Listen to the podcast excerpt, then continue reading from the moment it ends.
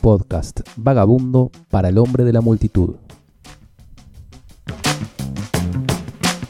¿Qué pasa con el hombre de la multitud de Edgar Allan Poe? ¿Por qué es un cuento que particularmente llama nuestra atención?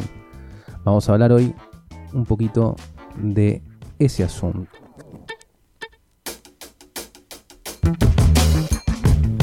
Básicamente, eh, es importante entender el, siguiente criterio. Eh, cuando uno elige algo para compartir con los demás, se basa en el hecho de que cree que va a suscitar el interés de los demás. Esto puede pasar o puede no pasar.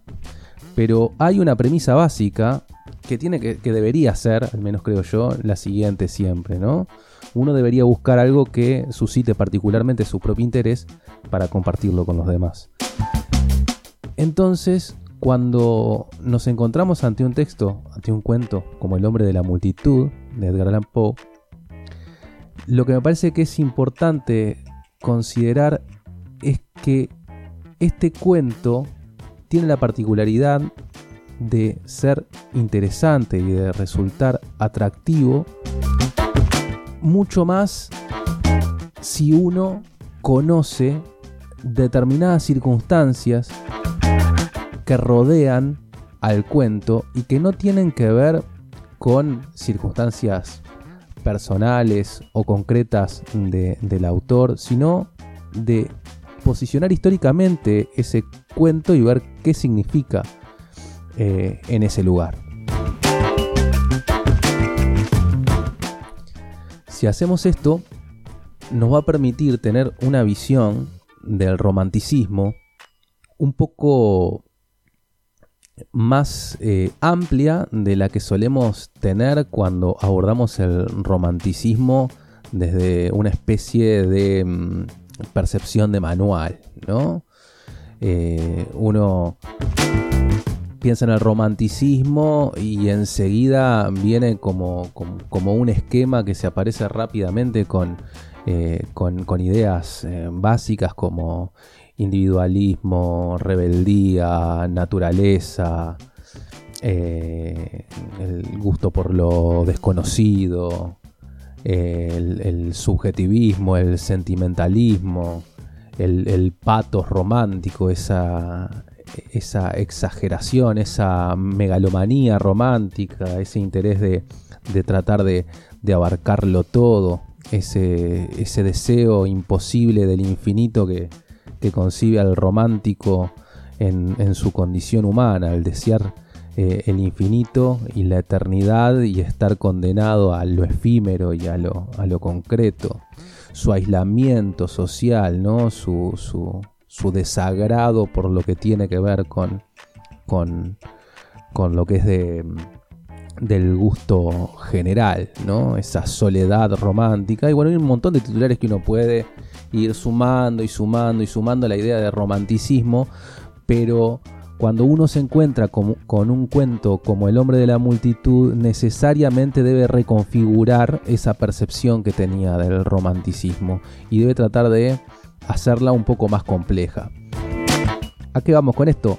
No va a negar el hombre de la multitud esos conceptos vinculados al romanticismo, pero sí necesariamente si nosotros queremos comprender cabalmente el cuento y comprender la importancia que tiene eh, en, un momento histórico determinado, va a tener que repensar determinadas cosas.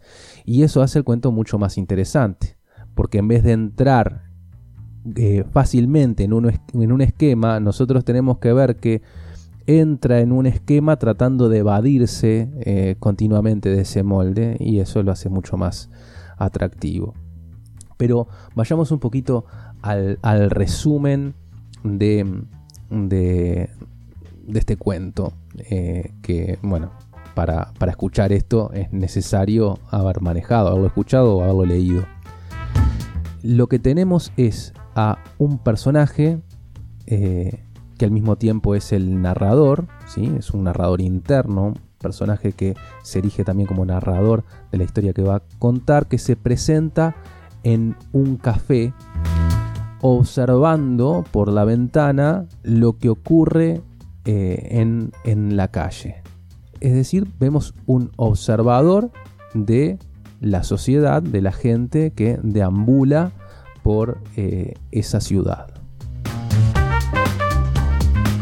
Si uno quiere anclarlo rápidamente en algunas ideas propias del romanticismo, lo primero que podría decir es que bueno, ese narrador interno, ese narrador en, primera persona que cuenta lo vivido como una experiencia, eh, muestra el predominio de ese subjetivismo romántico. Y por otro lado, ese eh, individualismo y ese, e, e, ese egocentrismo propio eh, del personaje romántico que observa a, la sociedad desde fuera, como desde una especie de escalón de superioridad, ¿sí?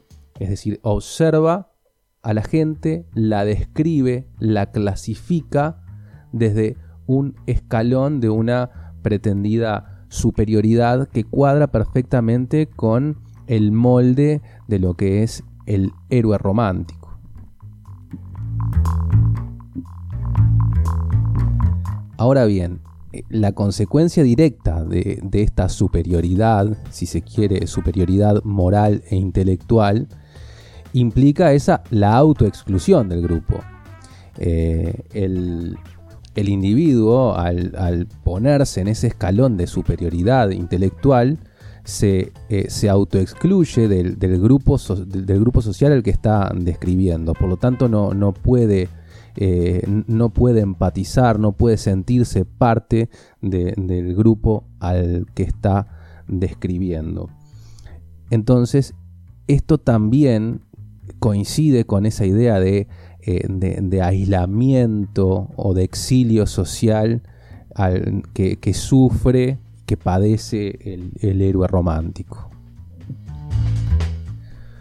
podría resumirse en base a una idea eh, que dice por allí que el, hombre romántico eh, encuentra su hogar en todas partes y en ninguna. Entonces eso lo lleva a un continuo sentimiento de nostalgia. Es decir, ese deseo de, absoluto que tiene el, romántico lo hace eh, aislarse y, lo hace sufrir cualquier situación en, la que se encuentre.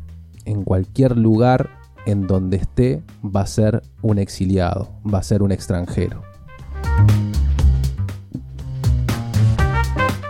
Sumado a esto también vemos en, el personaje central del hombre de la multitud que se describe a sí mismo en esa situación eh, rehabilitándose de, una enfermedad que no dice cuál es. Y esta idea de enfermedad es también muy habitual en el, romanticismo, ¿no? ¿Por qué? Porque la enfermedad implica la negación de, del ordinario, de lo común, la negación de, lo razonable y de lo normal. Fíjense ustedes si no les suena un poquito estas frases en el contexto en el que estamos ahora. Estar enfermo eh, se opone a una situación común, razonable o normal. Y el desprecio por esa normalidad, por esa cuestión común, vulgar, ordinaria, es típica del, romántico también.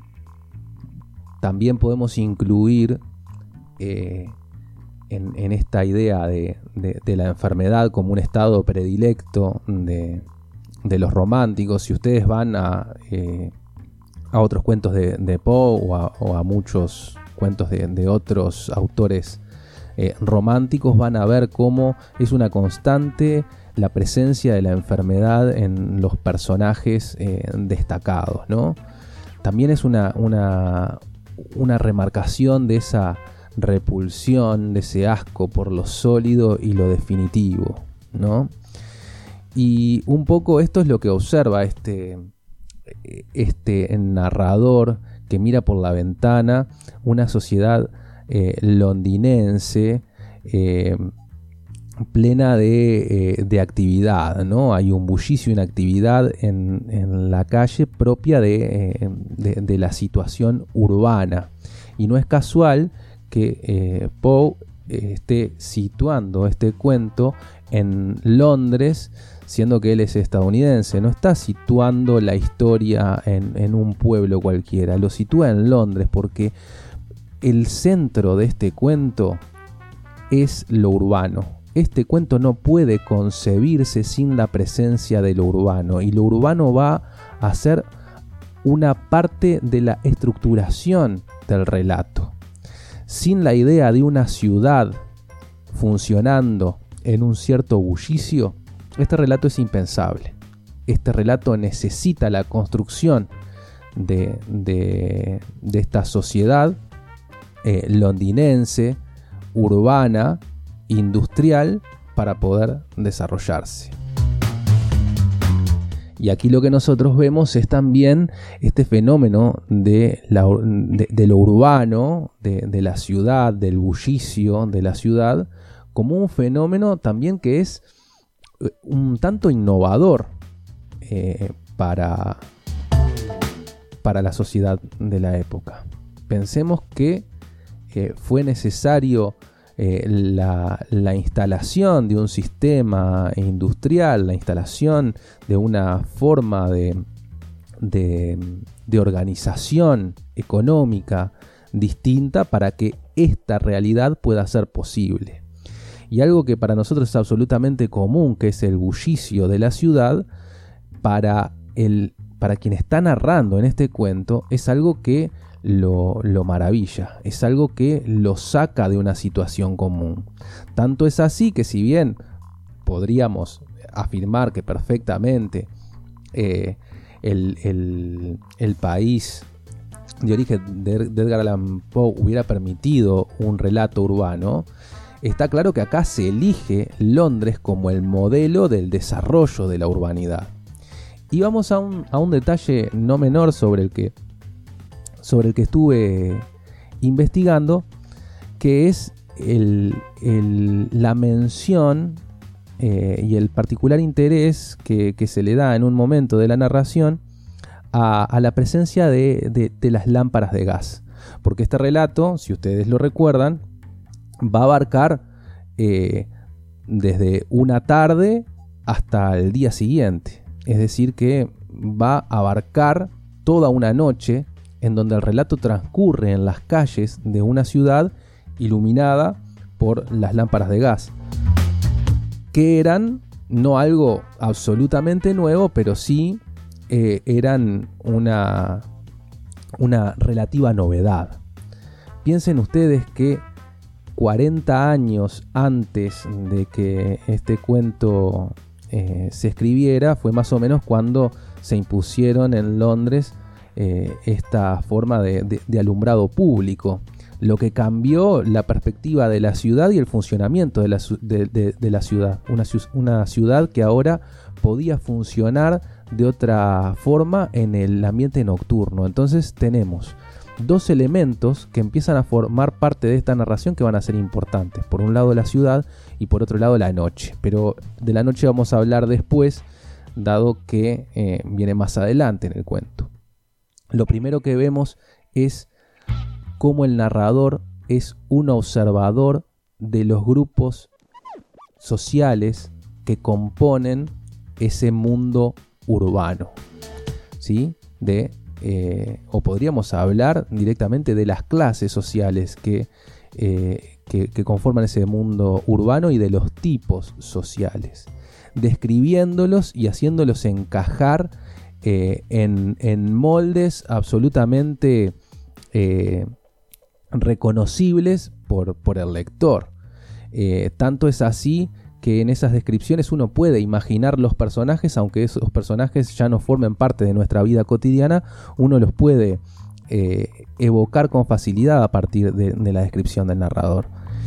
Y esto muestra también eh, como una especie de extensión de, lo rutinario de la vida en la ciudad a lo, rutinario de las vidas que se repiten y que se, eh, se pueden eh, adaptar a determinados moldes. Y esto evidentemente le produce al, al narrador un rechazo absoluto. Es decir, la descripción es despectiva hacia los miembros de esa sociedad que él observa.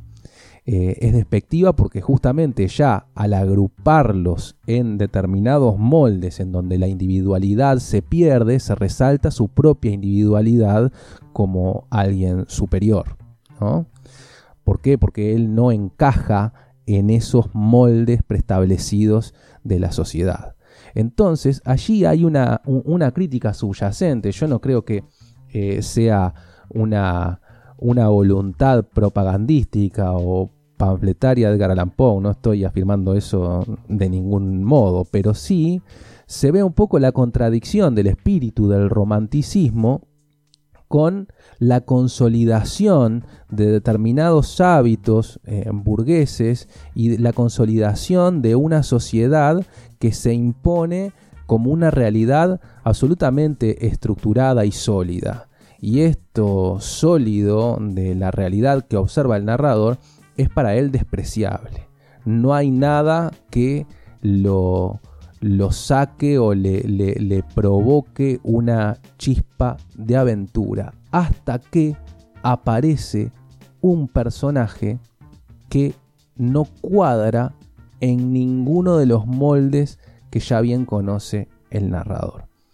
Para hablar un poquito de esto de, los moldes, comentarles que eh, a mediados del siglo XIX, coincidentemente con la publicación de, este cuento, estaban de moda en Francia eh, unas, eh, unos, unas composiciones que se llamaban fisiologías. Estas fisiologías de algún modo describían determinados tipos sociales. Eran como artículos de costumbre que de algún modo trataban de desentrañar los tipos sociales. Entonces, esta afición de eh, algunos eh, periodistas, porque eran periodistas los que hacían en general estos artículos, por tratar de observar y eh, desentrañar determinados tipos sociales, se ve presente también en la observación del personaje que lo que hace es como una especie de fisiología, pero no ya no de un tipo social en particular, supongamos el, el, banquero, el taur, el, el pícaro, sino que lo que va a hacer es una especie de fisiología de toda esa sociedad que le está viendo. Hasta que aparece ese personaje que sale de los esquemas y que suscita su atención y lo lleva a iniciar la aventura de tratar de ver quién es ese personaje y qué es lo que constituye ese misterio que hace que no pueda hacerlo encajar en ninguno de los moldes que tiene predefinido. Ahora, uno podría pensar, hasta acá vimos un montón de, coincidencias con, lo que tiene que ver con lo romántico. Pero si uno buscara, por ejemplo, en este, en este cuento, eh, eh, sentimentalismo exacerbado y, la presencia eh, omnipotente de la naturaleza, no lo va a encontrar. No lo va a encontrar. Y sin embargo, hay una, una visión de lo que es la subjetividad, ¿sí? de, de, cómo, de cómo se siente ese personaje aislado y en eh, un superior, distinto a esa sociedad a, la que mira. Y por otro lado hay otra concepción de la naturaleza, porque ¿qué es la naturaleza? Ahí también hay otro cuestionamiento casi filosófico que deberíamos hacer. ¿no? Ahora la realidad imperante de la sociedad industrial eh, hace que eh, tenga que enfrentarse el personaje a otra idea de entorno, a otra naturaleza. Al ser humano lo rodea otro, paisaje, otro entorno que es el artificial y que de a poco se va a ir convirtiendo también en el mundo, en el hábitat del personaje romántico.